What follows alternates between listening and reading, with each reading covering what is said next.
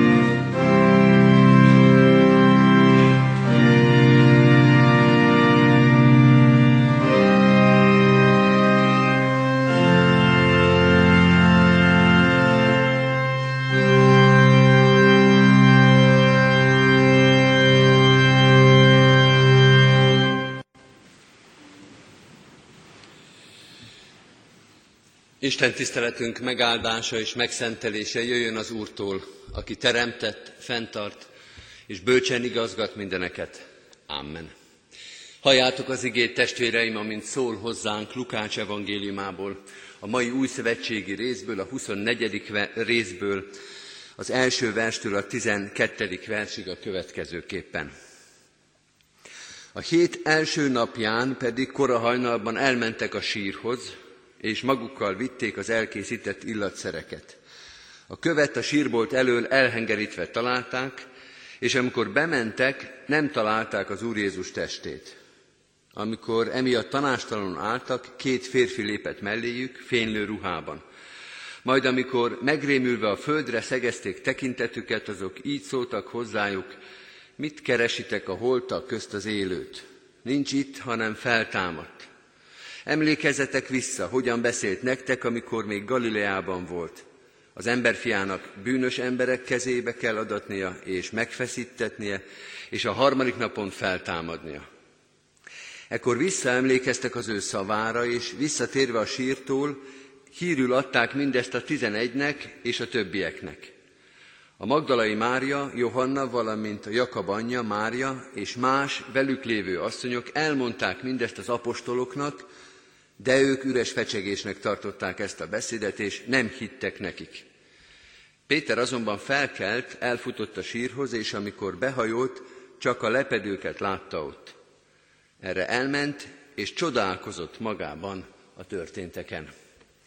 Isten tegye áldottá igének hallgatását és szívünkbe fogadását. Hajtsuk meg most a fejünket és imádkozzunk.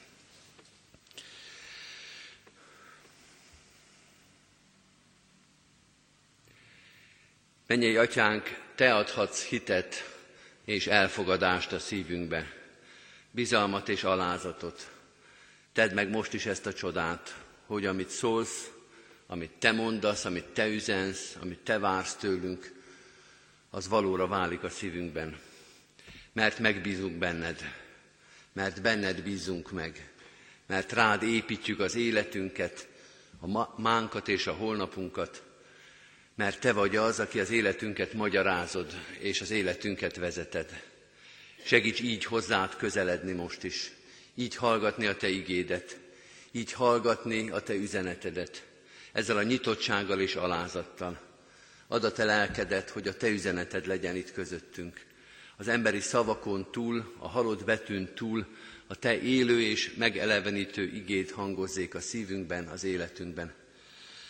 Bocsáss meg, hogy sokszor nem értünk ezzel a lehetőséggel, hogy itt van közel hozzánk az ige a szívünkben és a szánkban, és mégis sokszor olyanok vagyunk, mint a pásztor nélküli nyáj, vagy a pásztorát elhagyott nyáj, amely nem csak eltévedt, hanem sokszor fel is lázadt a te pásztori hatalmad és szereteted ellen. Bocsáss meg minden lázadást, minden engedetlenséget, minden önteltséget, mindent, ami nélküled vagy ellenedre történt. Bocsáss meg, hogy sokszor nem dicsőítik miattunk a te nevedet, hanem káromolják azt. Te, aki mindent fel tudsz építeni, minden akadályt el tudsz hengeríteni, légy most is itt közöttünk, és a szívünkről, az életünkről, a gondolatainkról hengerítsd el azt a követ, amely az elfogadást, a megértést, az alázatot, a békességet akadályozza. A Te igéd, a Te lelked, a Te jelenléted adjon nekünk most is ünnepet. Amen. Kedves testvérek, készüljünk Isten igénynek a hirdetésére a 239. dicséretünkkel. 239. dicséretünk első verszakát énekeljük. Úr Jézus, hozzád kiáltok, ó, halld meg esdeklésem!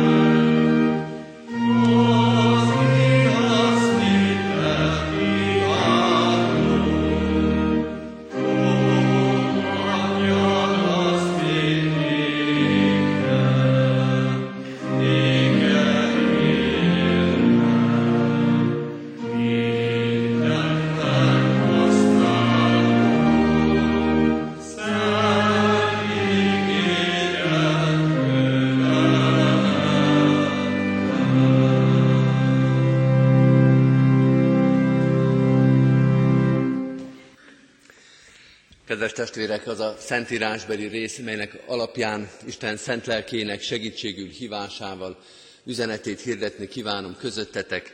Írva található a felolvasott bibliai részben, Lukács evangéliumának a 24. részében, a második versben, ahol ezt olvassuk, a követ a sírbolt elől elhengerítve találták. Eddig Istennek írott igéje.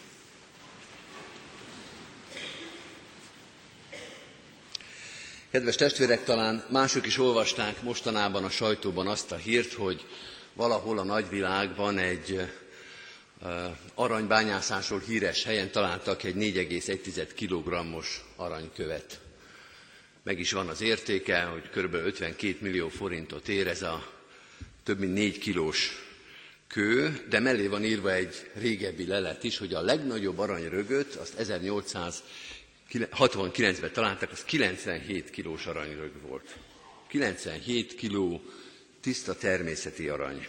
Ilyen hírek újra és újra fölröppennek, mert 97 kilós arany az azért már jó nagy. De ugyanezt a versenyt el szoktuk végezni, vagy el szokták végezni az igaz gyöngyök, meg a gyémántok környékén is. Most igaz gyöngyökből is találtok valami egészen nagyot, és azt is ugye lemérik, súlyát, a gyémántnál a karátját, tehát vannak értékes nagy kövek, amelyek az egész világon hírnevet szereznek, sőt általában ezeknek külön nevük is van, tehát nem csak a lelőhelyet vagy az értékét szokták megadni, hanem el is nevezik ezeket a nagy köveket. Hát most is egy nagy kőről van szó. Ékszerészi értelemben ez a kő nem értékes, mégis mondhatjuk, hogy számunkra, keresztények számára a legdrágább kőről, erről a bizonyos elhengerített kőről mert nem az az értékes benne, ami az anyagában van, hanem ami mögötte volt, a húsvéti üres sír. Jézusnak van egy érdekes mondása a virágvasárnapi történetben, amikor a farizeusok ott el akarják csitítani az embereket, akkor Jézus azt mondja, hogy ha ezek elhallgatnak, a kövek kezdenek el majd beszélni. Hát most egy kő fog minket tanítani ebben az ige hirdetésben. Egy elhengerített kő, úgy is mondhatnám, vagy könnyedebb ige hirdetők talán azt mondhatnák, hogy olyan teológia következik, amelynek geológiai alapja lesz. Tehát egy kőnek az útján, az üzenetén fogunk elindulni, és arra figyelünk, hogy nem hallgattak el a tanítványok sem, bár itt éppen nincsenek a helyzet magaslatán, de valóban ez az elhengerített kő tanít meg minket sok mindenre.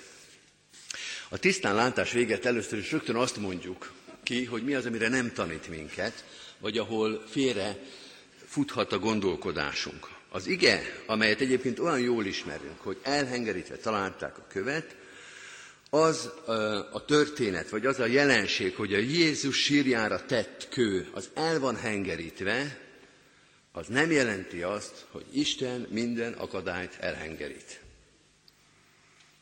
Az elhengerített húsvéti kő az nem azt jelenti, hogy Jézus minden akadályt elhengerít. Pedig volna rá kereslet, volna rá igényünk. Sokszor ezt szeretné az ember kimondva kimondatlanul, hogy az életünk az egy akadálypálya, és az Isten mentesítse az életünket az akadályoktól. Akadálymentesítés az Úristen hatalmával és erejével. Legyen ez az Istennek a dolga, hogy megjünk a céljaink felé, és azt látjuk, elég hamar rájövünk, hogy akadályok gördülnek, vagy vannak, tornyosulnak a céljaink előtt. És akkor jöjjön az Úristen, és akadálymentesítse előttünk a pályát. A dugulás elhárítás szót már nem is említem. Hogy milyen igényei vannak az Úristennek, nekünk az Úristennel szembe. Mi rámutatunk az akadályra, ami vagy aki akadályozza az életünket, a terveinket, a szolgálatainkat, a céljainkat, és Isten hárítsa el. Isten tegye el az útból. Ez az ige ebben az irányba félreérthető lenne. Eszterházi Péter írja az egyik regényébe egy asszonyról, aki erősen templomba járó, és az ura beosztásának ellenére is keresztény hitű asszonynak vallotta magát, és azt írja, így van megfogalmazva, hogy hitt az Istenben, és cserében szerényen elvárta, hogy az Úristen segítse őt. Vagyis ne hízzon el, kapjon marha felsálat, és az urát hagyják békén a munkahelyen. Néha ilyen egyszerű célokra kérjük az Úristent, hogy segítsen és gördítse el az életünk, a céljaink elől az akadályokat. A Jézus története azonban, vagy ez az ige, amit felolvastunk, ez ugyan azt mondja, hogy nem mi mutatunk rá arra az akadályra, amit el kell, el kell hengeríteni, nem mi vagyunk hivatottak arra, hogy jelezzük az Úristennek, hogy melyek a helyben maradó és melyek az elmozduló költömbök. Isten mutat rá valamire, ami az ő céljait akadályozza, és ő azt el is hengeríti. Tehát miközben itt ezt a nagy elhengerítést látjuk, vegyük észre, hogy nem az asszonyok, hanem Isten volt az, aki ezt az elhengerítést, ezt az akadálymentesítést kitalálta és kezdeményezte. Az asszonyok legfeljebb szorongtak emiatt. Isten mutatott rá, hogy itt van valami, ami az én céljaimat, mondja az Úr, akadályozhatja. És ezért én, ha bár nagy az a kő, ha bár félelmetes, ha bár emberileg reménytelenek tűnik, de az Isten a saját céljai elől bizony elhárította. Erről még lesz szó, hogy az Isten hogy jelöli ki ezeket a célokat, és hogyan ismerjük föl. De mielőtt még abba az irányba elindulnánk, még egy oldal gondolatot engedjetek meg. Azt kell látnunk ennek az igének a fényében is, hogy Istennek mondjuk így összetettebb a viszonya az akadályokkal, a nagykövekkel, mint ahogy ebből a történetből esetleg látjuk vagy reméljük. Itt azt látjuk, hogy van egy kő, egy nagy akadály, és az Úristen azt mire észrevennénk, mire fölfedeznénk a problémát, el is hengeríti. Még mielőtt a történetbe belépünk, már az Úristen ezt a követ elvitte onnan. De van olyan történet is, amikor ott van a kő, ott van az akadály, és az Úristen nem hengeríti el. Pál a 2 Korintus 12-ben ír arról, sokakat érdekel ez a rész, és nagyon szépen is van megfogalmazva, hogy több is adatott a testemben. És háromszor imádkoztam, hogy az Úristen vegye el tőlem, hogy hengerítse el a követ. És az Úristen nem hengerítette el. És azt mondta, elég néked az én kegyelmem. Kővel együtt is menni fog. Nem fog elmenni a kő. Nem fog elmenni az az akadály, ami esetleg pált a szolgálatába, vagy nem tudom, mi beakadályozta. Pedig kérte, nem egyszer, nem kétszer. Egy pálapostól is. Háromszor, és az Úristen azt mondta, elég néked az én kenyelmem, marad a kő. Máskor az Isten maga állít akadályt. A szabad útra teszi le a követ. Nem, hogy elhengeríti, hanem ő az, aki akadályoz. Szintén Pállal történik meg, ez pedig az Abcselben, az apostolok cselekedetéről írott könyvben van, 16. részben. Kétszer is írja Pál, hogy Ázsiába akartak menni szolgálni, és a Szentlélek megtiltotta nekik. Az Isten lelke megtiltotta nekik, hogy arra menjenek. Erre kellett menni. És még az első tiltás után is úgy próbálkoztak Pálék ebbe az irányba. És az Úristen ő maga tette le a követ, és azt mondta, hogy nem. Vagy most nem, vagy nem ti. És lezárt egy utat, amit Pálék a misszió szempontjából, a szolgálat szempontjából fontosnak vagy indokolhatónak tartottak volna. Vagy van olyan történet is, amikor az ember maga állítja a követ, maga építi a követ, egy egész toronyit, Bábel torony, és az Úristen még rátesz erre. És az Úristen még ezt a követ növeli egy másik zűrzavarral, egy másik dologgal, hiába építi az ember nagy szorgalommal a saját gőgét, a kivagyiságát, a saját hatalmát, az Úristen másképpen dönt, és még hozzátesz valamit, amitől végképp nem működik ez a dolog. És végül, hogy egy szép példával fejezzük be, egy szép ószövetségi példával, van úgy, hogy az a szegeletkő, amit az építők megvetettek, amit az építők kidobtak, hogy ez nem jó semmire, az Úristen azt választja. És azt mondja, ez lesz az alap. Amit nem becsültök, amiben nem láttok értéket, amit félredobtatok, az lesz a megváltásotok alapja, az lesz az üdvösségnek az alapja. Vagyis bonyolult történet ez a kövekkel. Bonyolult történet az, hogy az Úristen hogy bánik ezekkel a nagy teremtményeivel. Ha nagy kővel találkozunk, ha nagy akadályjal találkozunk, mondja ez az ige, akkor először eredet vizsgálatra van szükség. Kitette ide ezt a követ? milyen célokat akadályoz, mi köze van ennek az Úristen céljaihoz, és mire lehet megkérni az Úristent. Nem minden kő egyforma. Először vizsgálat, önvizsgálat és kővizsgálat, akadályvizsgálat, hogy vajon miről is van szó, ki, milyen céllal, és milyen cél akadályozására tette ide ezt a követ elénk. Ez a történet, itt látjuk egy elhengerített tőne, kőnek a története. És mi van mögötte? Az üres sír. Itt ezt a követ az Úristen elhengeríti a húsvéti üres sír elől. Tehát nem általános akadálymentesítésről van szó, hanem ebben a történetben azt mondja az ige, hogy a húsvéti feltámadás hit, ami az ember számára elérhetetlen, azt az Isten hozzáférhető teszi, hozzáférhetővé teszi.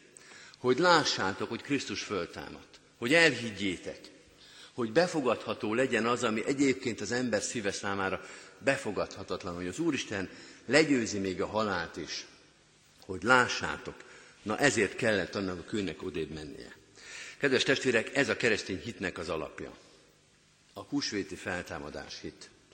Ma már a mai gondolkodásban a kereszténységhez inkább a karácsony szokták kapcsolni, de az első keresztényeknek valóban fizikailag, látványban is és hittételben is ez volt az első élménye. Üres a sír. Krisztus feltámadott, bizonyal feltámadott. Vagy, egy lépéssel tovább, Krisztus föltámadott, mi is föltámadunk. Ezt kell megtanulni. Ezelől kell az Úristennek minden akadályt elhárítania. Vagyis ha egy kicsit már absztraktabban fogalmazunk, ami az ember számára önmagában lehetetlen, hogy megközelítse a húsvét csodáját, azelől az Úristen elhengeríti a követ, és így teszi képessé a tanítványait, az egyházat, az övét, hogy elfogadják, hogy meglássák, hogy beépítsék a hitükbe a húsvétnak az örömüzenetét. Isten eljuttathat minket a húsvéti hitre azzal, hogy a köveket elhengeríti a sírról. Biblia ismereti kérdés, hány kő volt a síron? Egy kő volt a síron. Mégsem indokolatlan a többes számnak a megfogalmazása. A tizedik és a tizenegyedik verset olvasom ismét, de biztos emlékszünk is rá. A Magdalai Mária, Johanna, valamint Jakab anyja Mária és más velük lévő asszonyok elmondták mindezt az apostoloknak, de ők üres fecsegésnek tartották ezt a beszédet, hogy üres a sír, hogy Krisztus feltámad. Az apostolok üres fecsegésnek tartották ezt.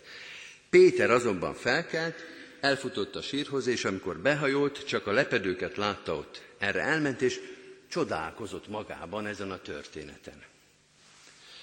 Nem a temetői kő a legnehezebb kő ebben a történetben.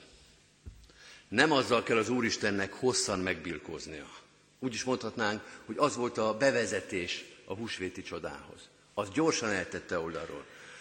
Hány követ kell még elhengeríteni a tanítványoknak a szívéről, akik minden proféciának a birtokába voltak, akiknek Jézus háromszor elmondta, hogy meghal és föl fog támadni. Hány követ kellett ebben a történetben még elhengeríteni ahhoz, hogy a tanítványok ezt elhiggyék. A tanítványokat úgy látjuk ebben a történetben, biztos ismeri mindenki ezt az ókori építményt, mint a Stonehenge-nek azt a nagy körét.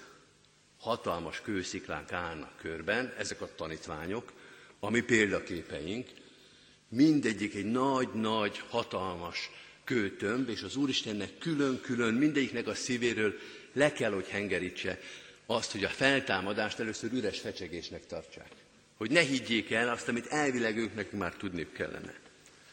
Jézus ugyanebben az evangéliumban, a Lukács evangéliumában, az Emmausi történetben, amikor éppen köveket hengerít, így is fogalmaz, hogy óti balgák, milyen resta szívetek arra, hogy elhiggyétek azt, amit megmondtak a proféták.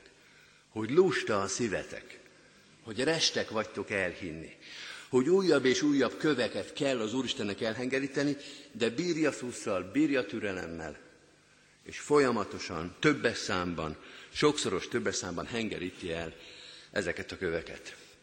És ez nem csak a tanítványokra, nem csak arra a tizenegyre vonatkozik, hanem azóta is folyamatos munkája az Úristennek. Hogy amit már tudtunk, amit a proféták sokszor megmondtak, amit ezek a tanítványok is utána megmondtak, azt mi külön-külön elhívjuk 2017-ben is, hogy Krisztus feltámadt, mi is feltámadunk. Krisztus feltámadásának hite az Úristen részéről folyamatos, elhárító, elhengerítő munkát igényel. Egy kérdés maradt, kedves testvérek, erős, hadd beszéljek röviden. Bemegye az ember oda, ahonnan az Úristen követ elhengerítette. Élünk-e azzal a lehetőséggel, amit az Úristen biztosít nekünk? Mert elhengerítette, most már nem is tudom számolni hány kövét, hány követ az ő célja előtt, bemegye oda az ember, vagy kihasználatlanul hagyja. Az első körbe olvastuk, a tanítványok oda sem mennek, egyedül Péter, hát a róla való megfogalmazás is elég visszafogott, hogy csodálkozik magában. Ez még nem a hitnek az átütő megjelenése, amit Péteren látunk, de majd az is el fog jönni. Azt is mondtuk, hogy eredetiség vizsgálatot kell végezni, hogy kitől van az a kő, mi az a cél, amit akadályoz, ki hengeríti el a követ. De hogyha már látjuk, hogy ez egy Isten által kijelölt cél, és hogy az Isten elhengerítette a követ, megmozdult ebben a dologban, segített nekünk, akkor ez az ige azért mégiscsak felhívás is, hogy tessék bemenni, tessék utána járni. Az Úristen nem fog helyettünk hinni. Az Úristen nem fog helyettünk bízni, hanem azt mondja, hogy elég nagy az a kő, és elég sok van belőle, én elhengerítem, de menj oda, és nézd meg. És keresd meg azt, hogy hol tudsz ebbe belekapaszkodni. Ebben az igében még a tanítványok előtte topognak, de ez az ige most is ezt mondja. Ha az Isten céljairól van szó, ha ő hengeríti el a követ, akkor ez egy felhívás. Lép be! Nézd meg! Mit akar neked az Úristen mutatni? Az úrvacsorai liturgiának a végén van egy szép mondat, amikor azt mondjuk, a lelkészek mondják az úrvacsora végén, hogy Isten kegyelmét hiába valóvá ne tegyétek magatokban hogy a kő elhengerítését hiába valóvá ne tegyétek magatokban, hanem tegyétek hozzá magatokat ahhoz, amit az Úristen elkezdett, és a nagy részét el is végezte.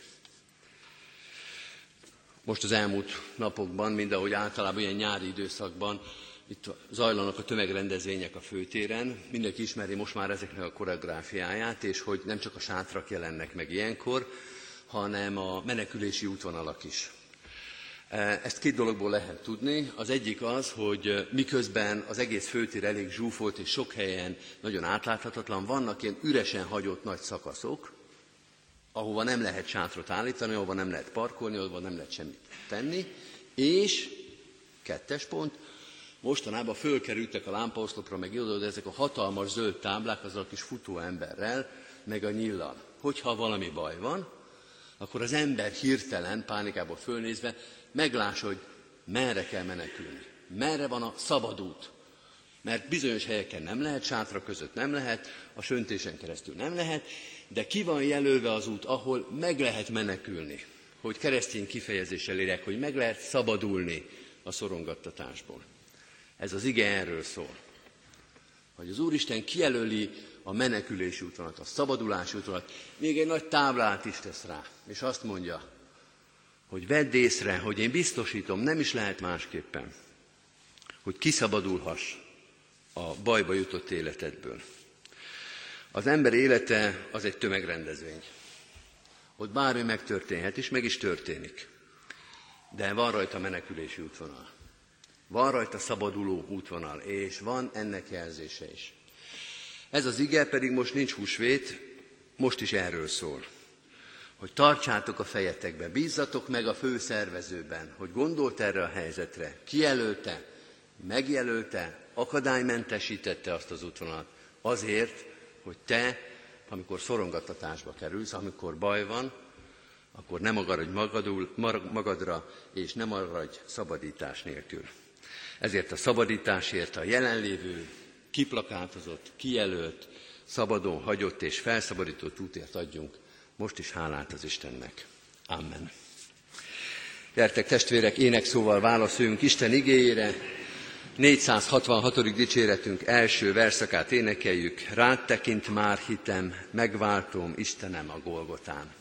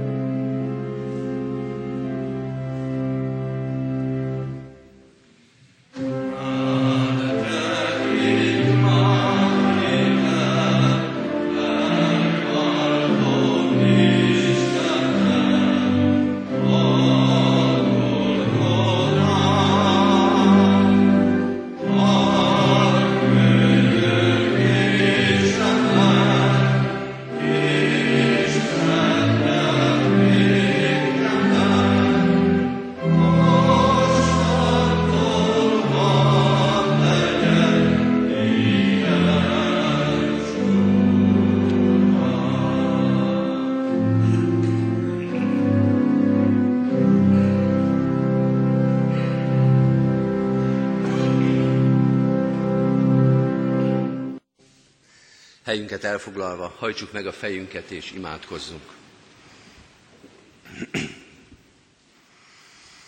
Mennyei atyánk, hálát adunk néked ezért a Krisztusban kijelölt szabadításért, szabadító útért, amelyet te tisztítottál meg. Az emberi bűn, az emberi lázadás, az emberi hitetlenség, az emberi gyarlóság mindenféle nagy köveitől. Azért van bizonyosságunk, és azért lehet üdv bizonyosságunk is, mert te művelted ezt. Nem mi jelöltük ki a célt, és nem mi mondtuk meg, találtuk ki, hogy hogy is kellene ezt, hanem tőled jött ez. Segíts ezt megbecsülni, segíts ezt mindig fölismerni az életünkben, nincs ez messze egyikünktől sem. Ad, hogy egészen közel a szívünkben érezzük, hogy Te jelen vagy, hogy Te szólsz, hívsz, és az utat szabadon tartod. Segíts nekünk, hogy ezen az úton járjunk. Segíts nekünk, hogy ezen az úton megmaradjunk, hogy le ne térjünk róla, hogy ne a saját utainkat, a saját akaratunkat, vágyunkat, a saját terveinket nézzük, hogy ne mi kezdjük el kijelölni a célokat és az akadályokat, hanem ebben mindig alázattal és engedelmes szívvel figyeljünk rád. Tisztítsd meg hát a szívünket, a gondolatainkat, az életünket, és tedd erőssé és álhatatossá, hogy a Te utadon viszont mindig kitartsunk, hogy ott hűségesek legyünk, álhatatosak, akkor is hozzád ragaszkodva, hogyha ez terhet és nehézséget jelent. Hálát adunk a sok áldott pillanatért, amikor éreztük a Te jelenlétedet, amikor megáldottad ennek a gyülekezetnek a szolgálatát, munkáját.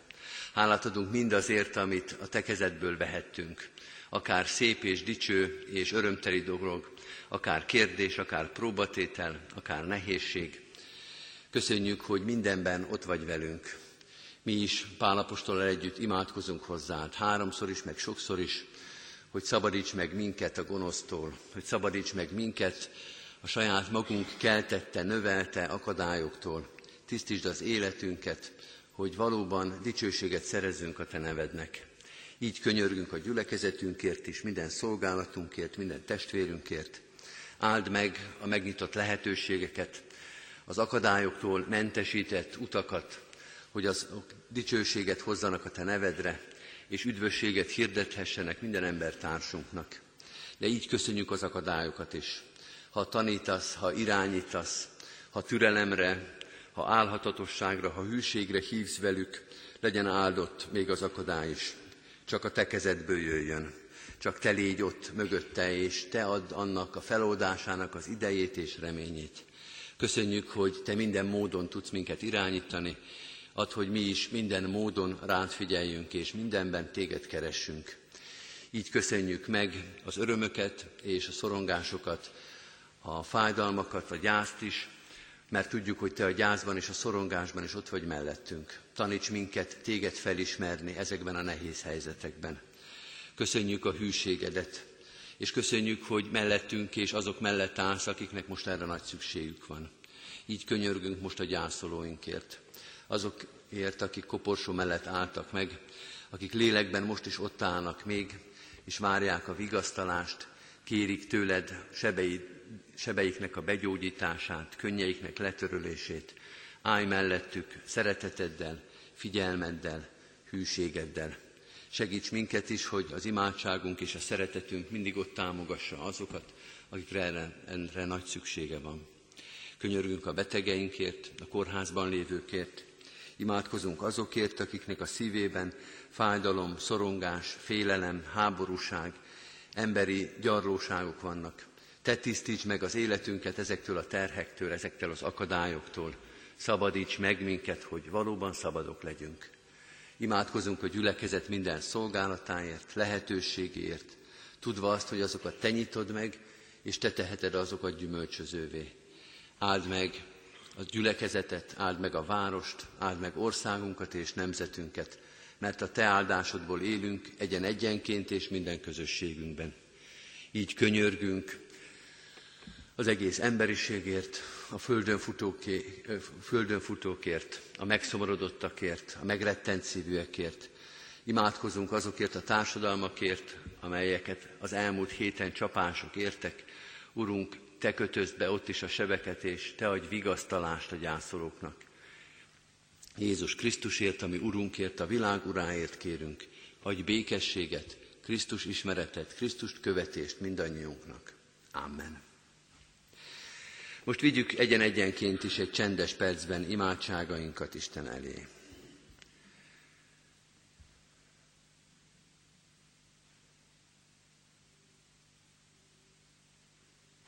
Amen. Ti azért így imádkozzatok. Mi, atyánk, aki a mennyekben vagy, szenteltessék meg a te neved. Jöjjön el a te országod, legyen meg a te akaratod, amint a mennyben, úgy a földön is. Minden napi kenyerünket add meg nékünk ma, és bocsáss meg védkeinket, miképpen mi is megbocsátunk az ellenünk védkezőknek. És ne vigy minket kísértésbe, de szabadíts meg a gonosztól, mert tiéd az ország, a hatalom és a dicsőség mindörökké. Amen. Hirdetem az adakozást, testvéreim, hálával áldozatok az Úrnak, és teljesítsétek a felségesnek tett fogadásitokat. Mindezek után az Istennek békessége, mely minden értelmet felülhalad, őrizze meg szíveteket és gondolataitokat a Krisztus Jézusban. Amen. Kedves testvérek, a záró énekünket énekeljük, a 234. dicséretünket énekeljük végig mind a négy verszakkal, Jár, kérjük Isten áldott szent lelkét, legfőképpen az igaz hitért.